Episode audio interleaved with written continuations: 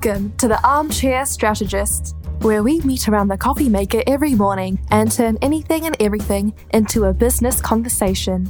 Here are the Armchair Strategists, Dr. Kent and Randy. Talking about the film with Tom Cruise, right? That's it. Mm. That's it. Is that- Yeah. Is that the one where he's in his socks and pretends Yeah. And yeah. does the thing? That's, everybody's seen that scene. Uh, um, and most, what, 16 year old boys have tried to reenact it. Wait, um, so you've tried to reenact that? Uh, no, I was, I was well, way older than 16 when the movie came out, so I did not try to reenact it, but I, I guess I had dreams about it, maybe. I don't know. It's, uh, you see it in everything. Everybody's trying to reenact the risky business thing. so speaking of which, we, uh, speaking of Tom Cruise, no wait, um, speaking of um, what's that called? Um, Scientology? No. What are we talking about? Oh, Risk, Risk. Risk. Oh, Yeah. I know. It's Risk. You're talking about the board game. Yeah. the board game, hmm Board game Risk, world domination. the game of life. I Yeah. always got life and Risk mixed up.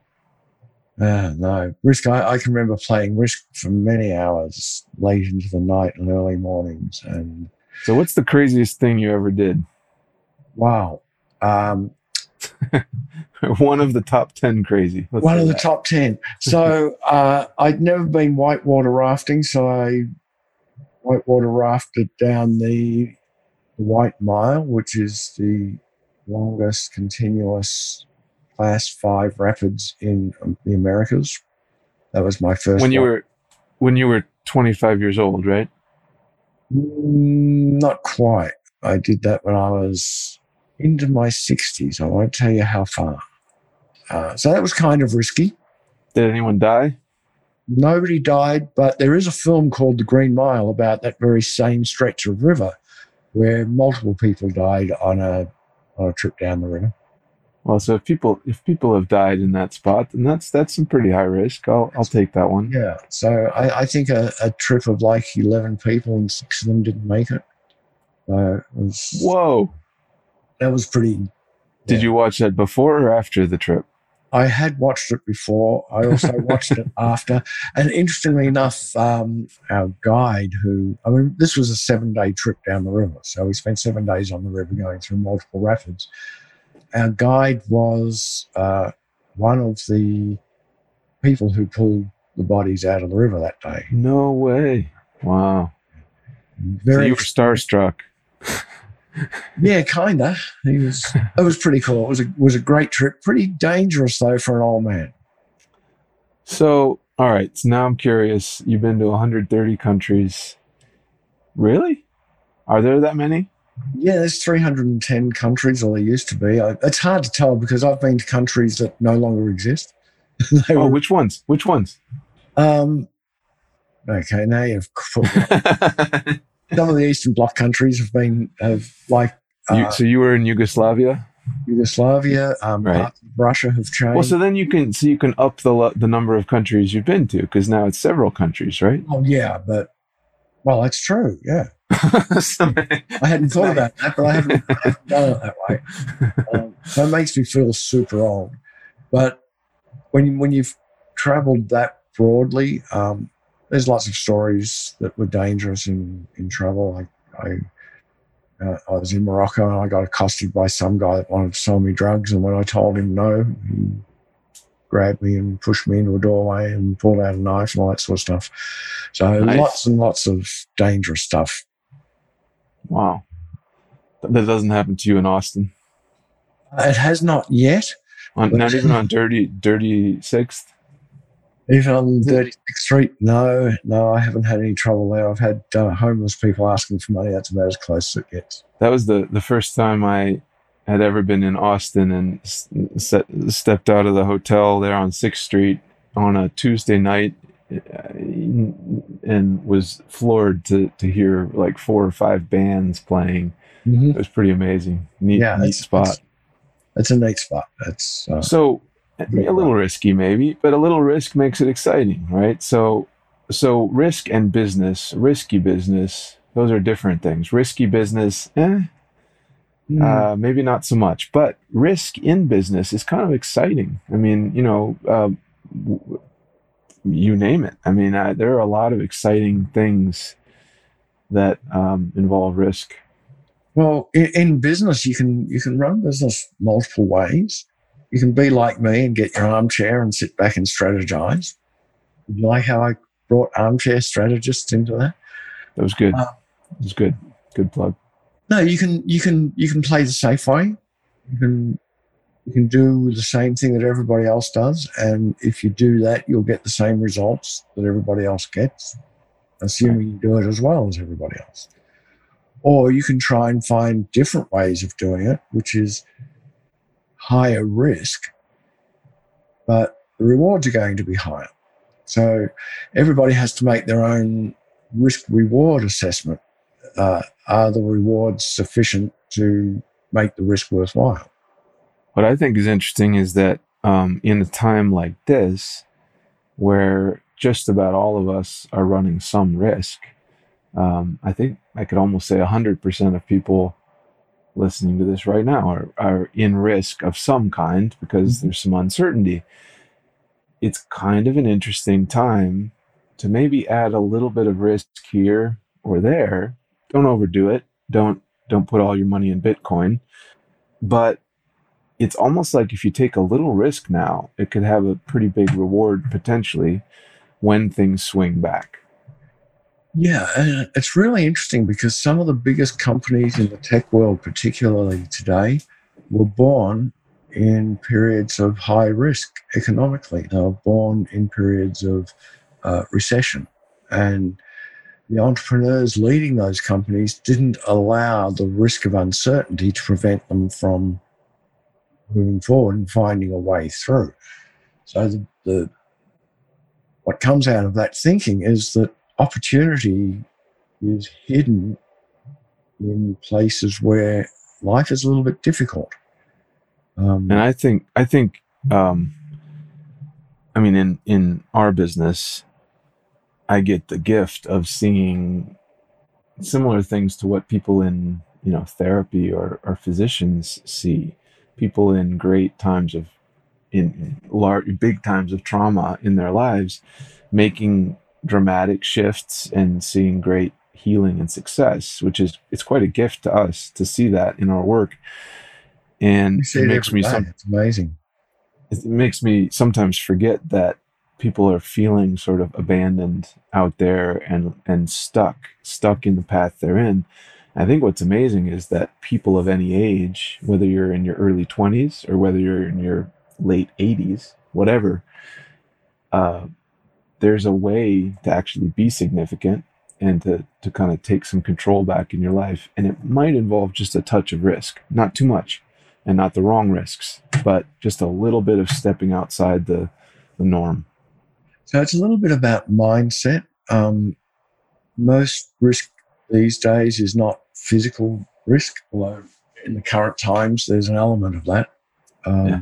Don't jump out of airplanes this week. Yeah, and certainly not without a parachute. Yeah. Um, but business risk tends not to be of a physical nature. It tends not to be of a health nature. It tends to be more uh, financial risk, and it tends to be driven a little bit. People's acceptance of risk is driven a little bit by fear of the unknown, fear of the future, and that fear makes the risk seem way too high because you don't know what's going to happen. Um, and so there's a whole lot of stuff we can talk about in terms of mitigating risk, and a whole lot of stuff we can talk about in terms of credit, as an example, um, something that people fear. And there's good credit and bad credit, all that sort of stuff. But the reality is that more risk taken purposefully, fully aware of the downside, is likely to be something that you can handle and you can take one step at a time. So don't start off by thinking that you're going to become a $5 billion company. Start off by selling something to your neighbor. Start off by creating something that people need Um, and people will always pay for whatever it is that is a big, urgent problem, uh, an urgent need. They will pay for that. So start off by finding out what that is. Um, mitigate the risk by taking small steps. And I would I would say on the flip side of the financial risk, tied up with it because emotional and financial are often right there tied up together. Risk in terms of brand is often more difficult emotionally, Mm-hmm. but more beneficial in terms of business than financial risk. Can you risk a different kind of messaging to your audience? Can you risk a different look, a different uh, product, a different thing that that matches the times? Can you risk going back five years and saying, let's redefine what our core brand, core mission, core values are for the new five years? And that sort of risk is one absolutely worth taking. Absolutely. We, we see it frequently. People who are unwilling to step into their own authenticity, step into their own real me, real me, for fear that it may offend somebody who may have been thinking about becoming a customer or a client. And yet, the truth is, the reality is that the more authentic you become, the more authenticity you show, warts and all, your people are going to be attracted to you, and those people that would never be your people uh, are probably repelled somewhat, and that's okay. You're, Mhm. you're not in business to sell to everybody. You're in business to sell and provide solution to those people who need you.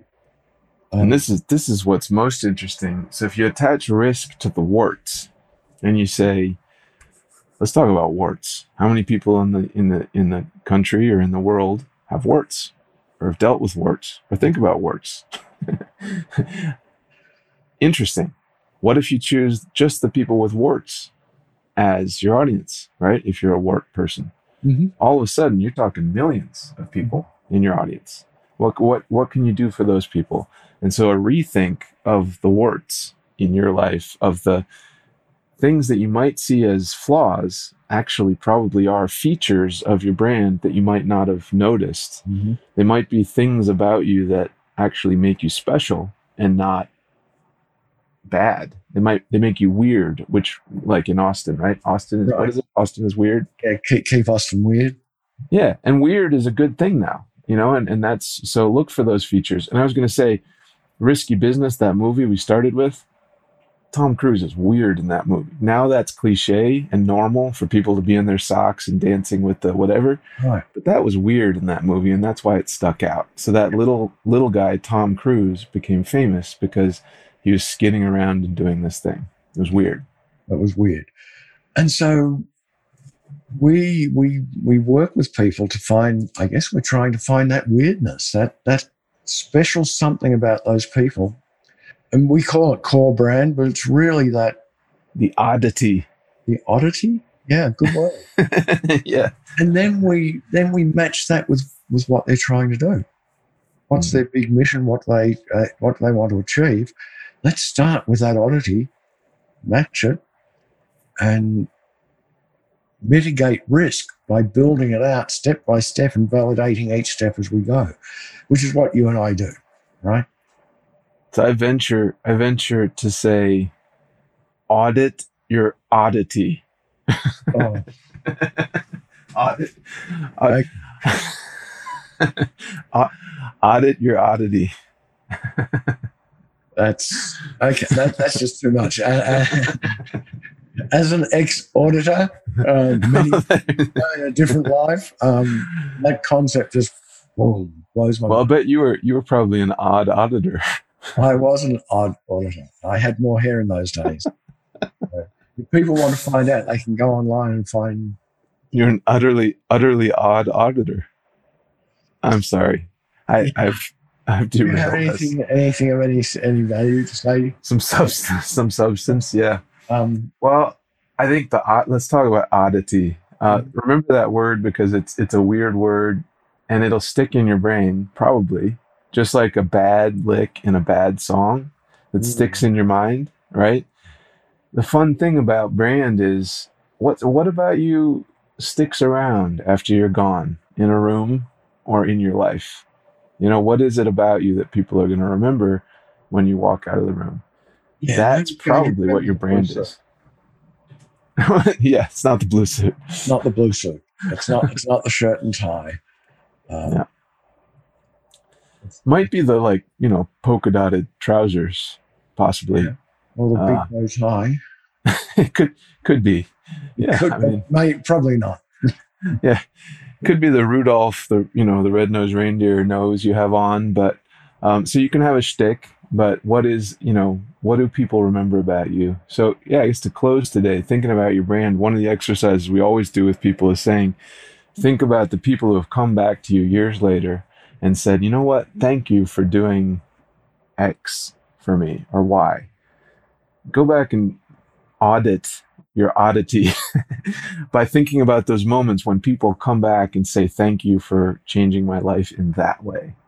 Absolutely. And if you can identify that, then that's a good place to start in, in finding your true brand, your true authenticity, finding the person that can stand in conviction. And it's that that mitigates the risk of business. And Randy's not an auditor anymore. He's he's undeterred from his mission in life, which is to help people out. That was a terrible one, but there you go. And you can find him at talktorandybaker.com. And if you want to get more terrible gags and horrible lines, you can talk to Dr. Kent at talktokent.com. All right, everybody. Have an odd day today. I'm going to sit back in my armchair and do some more strategizing. Um, armchair strategists, tune in. Most days we have some subject that may be of interest or may not be. I was thinking down, down, and towards instead of up, up, and away. Mm, yeah. Yeah, Okay, that's That's, that's a bad one. All right, everybody. bye for now. Bye bye. Thanks for listening to Armchair Strategists. We'll circle back with you soon.